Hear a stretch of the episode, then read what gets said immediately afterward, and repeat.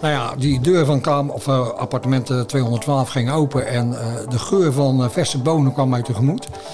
Ehm, ik had zelf eigenlijk wel zin om een vorkje te pakken mee te prikken. Maar ja, ze zaten met z'n tweeën al van één bord te eten. Dus ik dacht van laten we dat niet doen.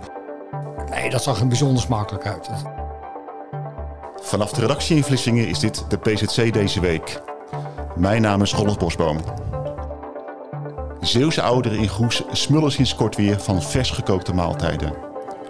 Culinair recensent Frank Balkenende schoof bij hen aan.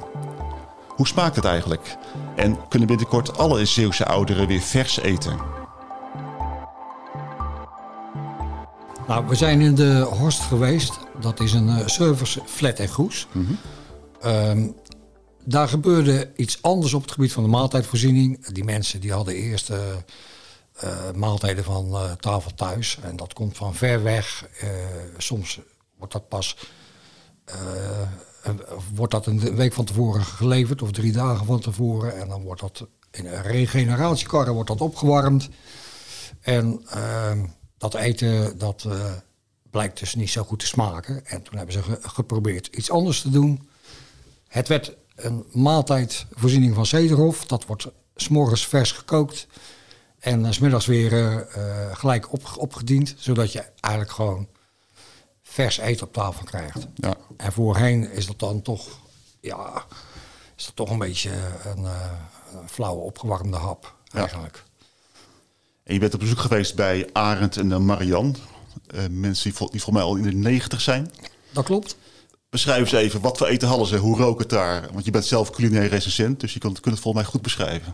Nou ja, die deur van kamer, of, uh, appartement 212 ging open en uh, de geur van verse bonen kwam mij tegemoet. Um, ik had zelf eigenlijk wel zin om een vorkje te pakken mee te prikken. Maar ja, ze zaten met z'n tweeën al van één bord te eten. Dus ik dacht van laten we dat niet doen. Uh, nee, dat zag er bijzonder smakelijk uit. Uh, lekker fris. die bonen zagen nog mooi groen. De aardappeltjes leken mij niet doorgekookt. En het balletje gehakt zag er ook fris en fruitig uit. En die mensen vertelden dus ook gewoon dat ze sindsdien met smaak aten. Mm -hmm. uh, en uh, ja, je moet niet vergeten, op deze leeftijd is die maaltijd heel belangrijk voor mensen. Hè? Want die, uh, ja, dat is toch een beetje het hoogtepunt van de dag. een van de weinige dingen die ze beleven. Want die komen ook in huis vaak niet meer uit. Hè? Dus dit is dan het, ja, het contactmoment ook vaak. Als dan die maaltijd het toppunt van de dag is, dan wil je natuurlijk ook gewoon dat die maaltijd lekker smaakt. En dat je niet uh, op een oude gummibal zit te kauwen en dat je aardappels gewoon bijna appelmoes zijn. Hè? Ja. Want ik had me eigenlijk helemaal niet zo gerealiseerd dat duizenden Zeeuwse senioren afhankelijk zijn van zo'n maaltijdvoorziening.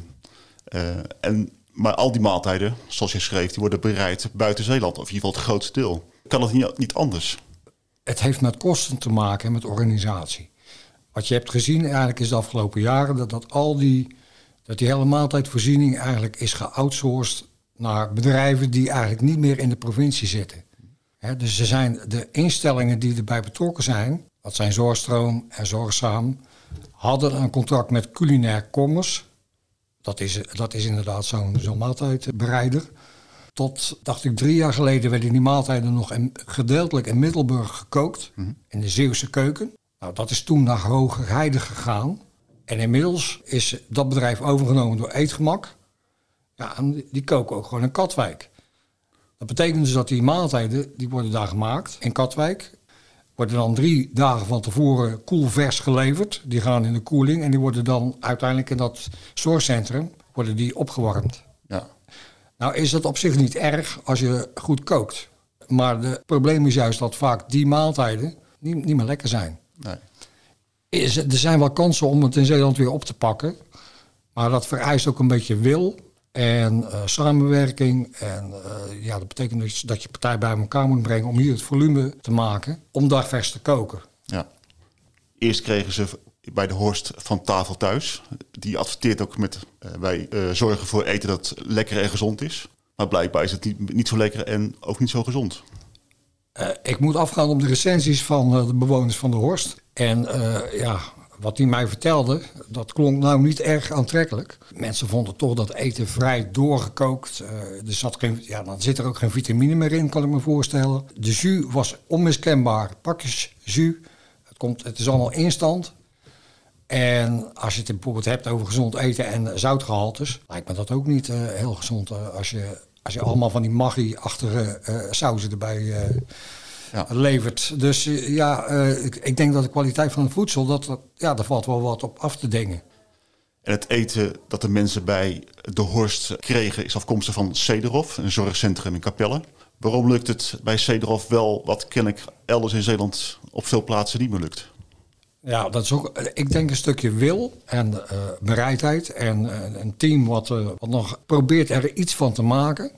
En ik denk dat Zeedorf ook belang hecht aan goed eten voor zijn bewoners. Dat is ook een beetje de filosofie van dat zorgcentrum. En zij leveren ook wel extern. Hè. Ze leveren ook aan, aan, mensen in Zierikzee en op Noord-Beverland, aan, aan, gewoon aan particulier aan huis. Alleen die volumes zijn vrij klein. Mm -hmm. En als je dat nou over heel Zeeland wil uitsmeren, ja, dan heb je gewoon veel meer partijen nodig die uh, zich daarachter scharen en uh, daar ook geld in, in, willen steken. Ja. Dus we zoeken eigenlijk meer mensen die geïnteresseerd zijn in dergelijke maaltijden. En dan wordt het ook ja, rendabel genoeg om daarmee te, te kunnen doorgaan. Ja. ja. Maar dan moet je ook kijken, hoe kan ik dat organiseren? Hè? Want uh, Zeedorf kookt nu 330 maaltijden. Nou, ze kunnen wel naar 400. Maar stel dat jij 2000 maaltijden moet gaan leveren, dan moet je gaan kijken van waar ga ik dat koken?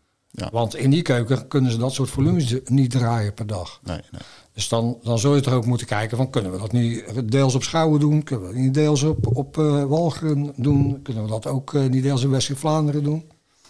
Nou ja, dan, dan moet je dus een heel andere organisatie gaan opzetten. Ik zag dat, dat de prijs 9,50 voor een maaltijd is via Cederhof. Ja, dan krijg je drie dingen. Hè? Voorgerecht, hoofdgerecht en toetje. Mm -hmm. Maar toch, als je met z'n tweeën bent, is het al 19 euro. is best wel een fors bedrag. Ligt het hoger dan wanneer je het via andere organisaties doet? Ik denk dat die, prijs, dat die prijzen elkaar niet zo ver ontlopen. Ik denk ook als je die volumes kan opkrikken, dat de prijs naar beneden kan. Ja. Omdat je gewoon dan veel meer volume inkoopt tegen een, waarschijnlijk een lagere prijs. Ja. Uh, dus uh, hoe meer volume je maakt, hoe efficiënter eigenlijk gewoon je, je organisatie wordt. En hoe komen die maaltijden bij de ouderen terecht? Uh, wie, wie, brengt ze? In het geval van Cederhof zijn dat allemaal vrijwilligers die uh, ze rondbrengen. En het leuke daarvan is dat ze niet alleen dat eten afleveren en dan gelijk weer weggaan, maar ze kijken ook gewoon hoe het met die mensen gaat. Dus er zit eigenlijk ook een soort van ja, sociale component in het hele maaltijdgebeuren. En dat lijkt me alleen maar goed, hè, dat je af en toe ook nog eens iemand aan de deur krijgt die kijkt of de gordijnen open zijn, of dat niet iemand uh, gevallen is. En nou, zo iemand kan dan ook even contact opnemen met het zorgcentrum. Ja. Want in feite komt er dus elke dag iemand aan de deur om die maaltijd af te leveren. Uh, als je vijf maal per week dat bestelt, ja, dan komt er vijf maal per week iemand aan de deur. Ja. Maar er zijn ook mensen die, die doen dat drie keer per week. Hè. Ik las ook in je verhaal dat de mensen van de Horst, sinds ze van dit eten gebruik maken, ook vaker samen eten. Ja, dat komt dan omdat de Horst eigenlijk uh, het ook over een andere boeg wil gooien. Uh, voorheen zat iedereen op zijn kamer te eten. Dat kan natuurlijk. En dat doen een aantal mensen ook nog. Maar zij dachten van als we nou met Cederhof starten, dan gaan we ook eens kijken of we zeg maar, de gezamenlijke maaltijd weer een beetje nieuw leven in kunnen blazen. En dat hebben ze gedaan. Ja. En die mensen vinden het ook veel gezelliger om met elkaar te eten. Dat kan ik me ook voorstellen. Want anders kan het leven toch wel vrij uh, eenzaam worden op zo'n uh, zo'n locatie. Dus het sociale aspect is minstens zo belangrijk als het eten zelf. Nou ja, ja. hoe is het thuis? Hè? Ja, ja. Als je je prakje opwarmt in de magnetron of uh, je, je zit gezellig met z'n zes aan tafel. Ja. Het laatste is een stuk gezelliger, denk ik. En nu wil Cederhof ook nog een stapje verder gaan. Ze zijn bezig met een project om ook alle ingrediënten van Zeeuwse bodem te halen. Kun, kun je daar iets over vertellen? Ja, dat is eigenlijk gewoon een breed project, maar er zijn verschillende partijen bij betrokken, waaronder Cederhof. Um, de drijvende kracht is eigenlijk de Stichting Boer en Keten. Nou, het idee is om in Zeeland groenten, aardappelen en uien te telen op biologische wijze. Dus een van de partijen is ook uh, Hof ter. Dat is een bioboer. Die heeft acht hectare waar hij producten kan telen die hij zou kunnen leveren aan uh, de instellingskeukens. Het idee is om op die manier eigenlijk gewoon ook in zorgcentra gewoon beter kwaliteit voedsel van Zeeuwse bodem te leveren. En op die manier ook gewoon die keten zo kort te maken dat die boer ook nog wat verdient. En dus ja, het mes snijdt aan twee kanten. Uh, je helpt de boer, je helpt de, consument. En je zet gewoon beter eten op tafel, wat, ja, waar meer vitamines in zitten, wat gezonder is. En uiteindelijk ook goed voor onze levensverwachtingen op lange termijn. Nou is dat natuurlijk een heel moeilijk model. Want uh, ja, hoe ga je dat distribueren? Dat, dat is het grote probleem. Het is niet zo moeilijk om uh, ergens uh, aardappelen en uien en winterpeen te telen en dat te bewaren. De kunst is om, ja, hoe ga je dat in Zeeland verspreiden? En als je klanten hebt in, zo, in een provincie met zoveel hectares en, en lange afstanden, dan wordt dat moeilijk financieel. Dus ja, daar zitten ze naar te kijken van hoe kun je dat rendabel maken. Daar wordt nu een onderzoek uh, naar gedaan of dat haalbaar is. En er zijn allerlei, allerlei partijen bij betrokken. En de provincie heeft daar ook wat, wat geld voor opzij gezet om dat te, te, kunnen betalen. Ja. En kunnen andere sectoren ook van profiteren? Nou ja, wat zij eigenlijk op dit moment voor ogen hebben is een, een soort drietrapsraket. Als je eerst nou eens met de zorg begint en als dat lukt, dan zou je daarna ook scholen bijvoorbeeld kunnen bevoorraden. Je zou kunnen denken aan gezonde maaltijden in, in de kantines. Je hoort steeds meer geluiden uit het onderwijs dat kinderen vaak slecht eten of soms ook te weinig eten. En dat, ja, dat manifesteert zich op school. Misschien kun je nadenken over een warme maaltijdvoorziening zoals in Frankrijk. Dat zou op zich zijn scholen ook kunnen. Ja, en een derde tak van sport zou kunnen zijn, en dan heb ik het al verklapt, dat is dat, dat je ook aan sportkantines zou kunnen denken. Want ook daar wordt natuurlijk gewoon toch over het algemeen fastfood geserveerd. Wat eigenlijk heel tegenstrijdig is. Je werkt aan je gezondheid en de afloop eet je een frikandel speciaal. Nou ja, iedereen kent de derde helft, hè? bier en frikandellen. Ja. Dus al het gezond dat je gedaan hebt, wordt gelijk niet gedaan in de, in de kantine. Ja. Precies. Maar goed, uiteindelijk zou het mooi zijn als Zeeland op deze manier een stukje gezonder wordt. Ja, ik vind het op zich een heel uh, inspirerend plan. Uh, uh, ten meer omdat boeren ook heel weinig verdienen aan hun producten af en toe. Als je een verdienmodel kan maken waar alle partijen baat bij hebben en we worden er ook nog gezonder van, dan zeg ik ja, doen. Maar dat vereist wel commitment, hè, dat, toewijding van een aantal partijen in Zeeland die, die er ook mee aan de slag gaan. En als we dat niet doen, ja, dan blijf je afhankelijk van bedrijven die ja, landelijk opereren en ja, een soort grote supermarkt zijn voor, voor opwarmmaaltijden. Dit was de PZC deze week. Je hoorde Frank Balkenende. Volgende week zijn we er weer met een nieuwe aflevering. Tot dan.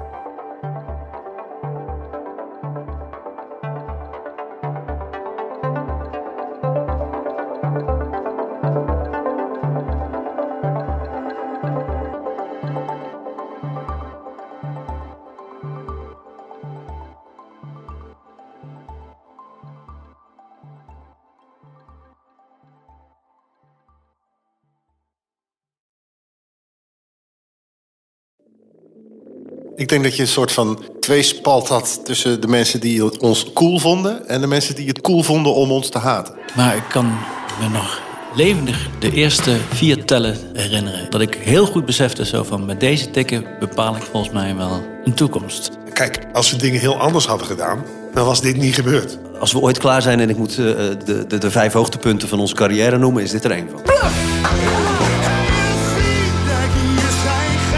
30 jaar bluff. De verhalen die je nog niet kent. Aan de hand van 10 songs. Dit is de podcast 30 jaar bluff. Waaraan we verdwijnen. Met Peter, Bas, Norman en Pascal. Nu in elke podcast-app.